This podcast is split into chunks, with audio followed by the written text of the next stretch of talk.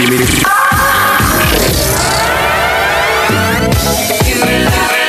El legendario representante de la escena electrónica francesa, responsable de mezclar la mítica fiesta de Playboy Mansion.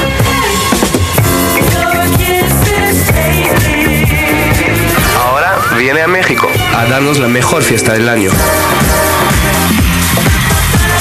El jueves 7 de diciembre, Dimitri from Paris at the Mansion, Pista 73, Colonia Juárez. Invitan Axe, Ibero 90.9 y la revista Sónica. Dimitri from Paris. Boletos a la venta al 53 25 9000.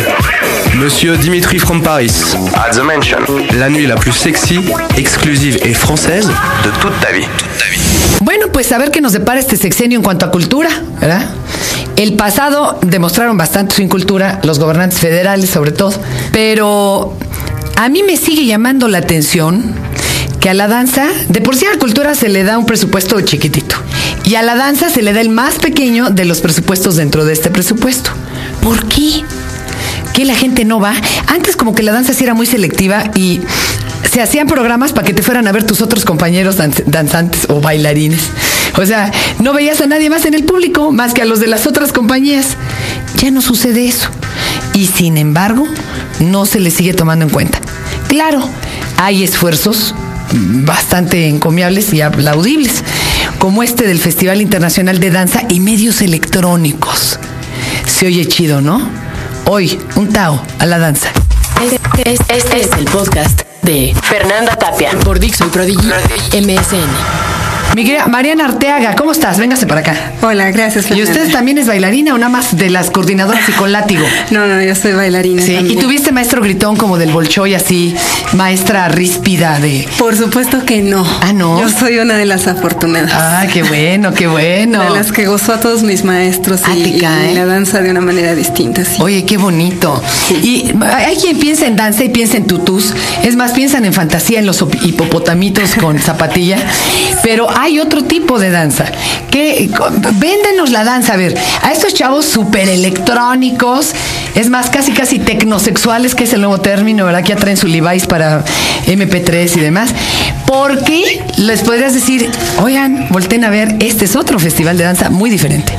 Bueno, porque esta es una manera distinta de ver la danza, que es ver la danza a través de la pantalla y es introducirla a otros medios electrónicos. El Festival Internacional de Danza y Medios Electrónicos se forma no solamente para promocionar la danza en la pantalla, sino también explorar videoinstalaciones y más adelante pequeños videos de danza para celulares, para internet. ¿Cómo crees? Sí. A ver, ponnos un ejemplo de todos los grandes elencos, porque han recorrido además todo el mundo buscando buenos exponentes de esto. Danos un ejemplo, o sea, ¿qué podemos ver en danza y medios electrónicos? Bueno, por ejemplo, vamos a poder ver este fin de semana una probadita. El 8, el 9 y el 10 de diciembre les vamos a presentar largometrajes y mediametrajes de danza en la pantalla con compañías de renombre internacional como Última Vez, La La La Human Steps y DV8 Physical Theater. Estas compañías son el top del mundo. Sí. Ahora, son piezas adaptadas de la escena a la cámara, en donde se presenta la danza de una manera distinta, en conjunción con el lenguaje audiovisual. Entonces, no es nada más que alguien se paró a filmarlos. No es registro. Así como se veía antiguamente la danza, ¿no?, en los canales culturales. Así es. De hecho, el registro de la danza se hace así para querer conservar el punto de vista del espectador cuando está en teatro.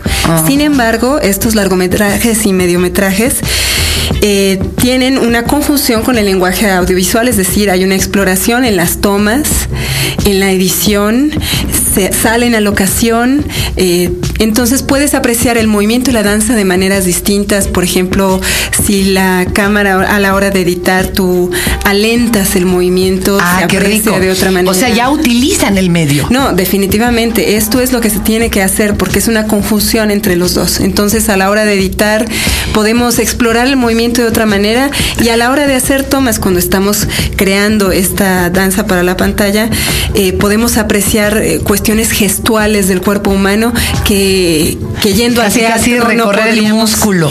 Sí, y sobre todo una cosa que es muy interesante es explorar lo que está sintiendo el bailarín, que pocas veces podemos tener un acceso tan íntimo, ¿no? Como con la posibilidad de hacerlo con una cámara. Se ve ligero, se ve fácil. En cambio aquí ya se va a notar ese esfuerzo, esa intensidad. Así es, y no solamente visualmente, ¿no? También auditivamente.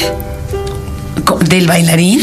Sí, porque se hace un registro, no solamente cuando se filma danza, bueno... Perdón, soy un irreverente, pensé en sonidos que normalmente no deberían de ser escuchados, pero imagínate que te toca la bailarina, la compañera gorda, o sea, el pujido para levantarla o otra cosa. Este es síntoma del esfuerzo, y por eso a este proyecto le llamamos como la vida misma, porque vamos a ver a cuerpos en frustración, en conciliación, en anhelo, en búsqueda, en amor... Wow. Todo como es la vida misma. ¿A ti por qué te gustó la danza? Si la mayoría del tiempo nos pasamos negando nuestro propio cuerpo en ciudades como esta, que nos despersonaliza. Pues yo creo que instintivamente yo traía un camino hacia el bienestar físico, ¿no? Sobre todo yo buscaba moverme porque moverme me hacía sentir bien. Principalmente la música me gustaba muchísimo. Me gustaba mucho bailar con mi papá desde chiquita. ¡Ay, qué salsa chido! Y cumbia, ya sabes. ¿Sabes cuándo aprendí yo a bailar? ¿Cuándo? Jugaba con unas vecinas y sus hermanos tenían que ensayar con alguien para llegar bien chidos a las fiestas. Y con nosotras, que éramos chiquititas, se ponían a bailar rock and roll, mambo, chachicha, y así fue. Pues así igual, mi papá me bailaba salsa, pero pues yo no tocaba los pies con él. Claro, el piso. El piso, y luego posteriormente con mis hermanos, pues bailábamos todas las de Fiebre de Sábado. Nos utilizaban como conejillos de India a mis vecinitas y a mí, porque pues estábamos muy chiquitas, entonces podían hacer sus grandes volteretas. Y poco a poco, instintivamente, fui buscando la danza, pese a que existe evidentemente mucho prejuicio y resquemor sobre dedicarse a esto, ¿no? A veces con justísima razón. ¿Sí se vive de esto o vende Samway o algo así? O no, mira, no. Vivirán unos pocos, pero yo creo que también cualquier persona que se dedique al arte siempre tiene una actividad alternativa y pocos son los elegidos que nada más pueden vivir de hacer danza. Bueno, pero hay que apoyar el festival. A ver, más fechas, ejemplos, por favor, para Mira, te voy relatando. El 8 de diciembre está el largometraje Blush de Wim Vandekeybus en la explanada delegacional de Tlalpan a las 19:30 horas. El día 9 de diciembre en la Alameda Central, en el kiosco de la Alameda Central, se presenta Amelia de Edward Locke a las 19:30 horas. O sea, vamos a ver pantallas. Ah, claro, y instalación de pantallas distintas en cada locación.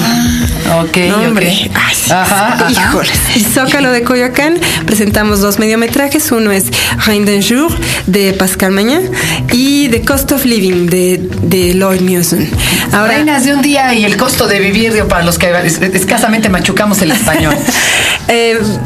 Cabe aclarar que nuestra intención de ir a la calle es eso, ¿no? Es darle a la gente danza que pueda ser comestible para todos, ¿no? Que pueda ser consumida por todos, no en un recinto cerrado donde a veces el acceso a un boleto es muy costoso y no todo el mundo puede costear los boletos para ver a compañías de alto renombre, porque creemos que también la danza no se consume mucho porque no hay una formación de públicos más allá de aquellos que son de autoconsumo de la danza. Y se da un círculo vicioso, no vienen porque no les gusta, no, pues cómo voy a saber si me gusta si no puedo ni entrar. Claro, o porque no le entiendo, o porque no nos hemos tomado también la molestia de darle atención no solamente a la producción de danza, eso es muy importante, sino que hay que darle atención a formar públicos desde jóvenes, desde pequeños, para que puedan... ¿Y quién le debe meter dinero a la danza? ¿El gobierno o los privados? Ambos. Aunque se dedican nomás a traer luchando por el Oti, digo, luchando Pavarotti y cosas por el estilo, o sea...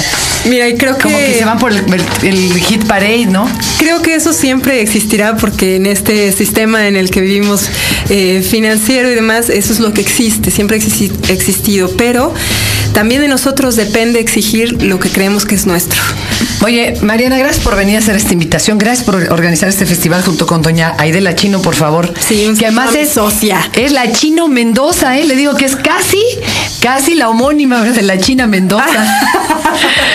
Y que sí lo usaba, ¿eh? Acabamos el día ella como la China, sí, y yo igual como la llamaría. Oye, pero además que eres súper amable, accesible y aterrizada.